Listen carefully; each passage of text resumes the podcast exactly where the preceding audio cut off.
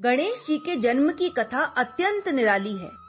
शिव पुराण के अनुसार एक बार माता पार्वती ने अपने उबटन से एक पुतला बनाया और उसमें प्राण डाल दिए। उन्होंने उस बालक को अपने भवन का द्वारपाल भी बना दिया और स्वयं स्नान करने चली गईं।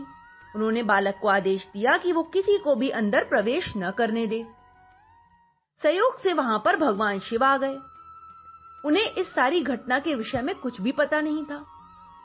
उन्होंने जब भवन में प्रवेश करने का प्रयास किया तो उस बालक ने उन्हें रोक दिया। बार बार समझाने पर भी बालक ने शिवजी को भीतर नहीं जाने दिया। क्रोधित होकर शिवजी ने अपने त्रिशूल से उस बालक का सिर काट दिया। पार्वती जी को जब यह सारा वृत्तांत पता लगा तो वे अत्यंत दुखी हुई।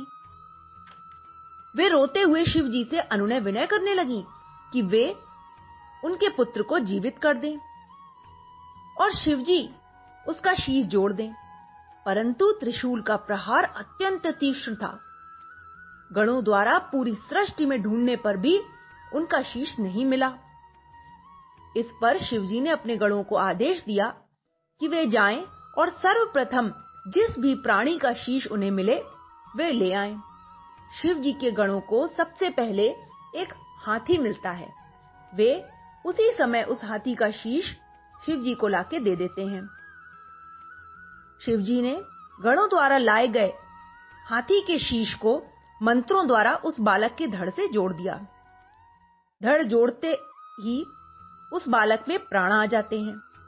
इसके पश्चात शिव जी ने उन्हें अनेक शक्तियों से विभूषित किया और गणों का देवता भी बनाया।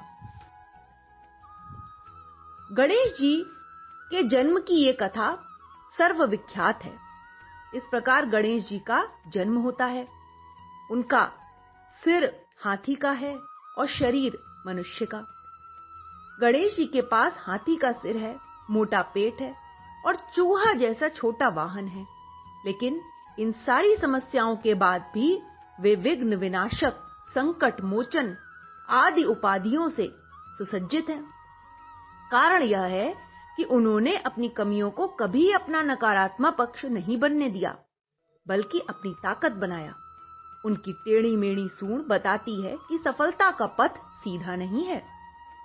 यहाँ दाएँ बाएँ खोज करने पर ही सफलता और सच प्राप्त होगा। हाथी की भांति चाल भले ही धीमी हो, लेकिन अपना पथ, अपना लक्ष्य न भूलें। उनकी छोटी आँखें बड़ी पैनी है, यानी चीज़ों को वे सूक्ष्मता से देखते हैं, विलक्षणता से उसका विश्लेषण करते हैं। कान बड़े हैं, यानी एक अच्छे श्रोता का गुण हम सब में अवश्य होना चाहिए।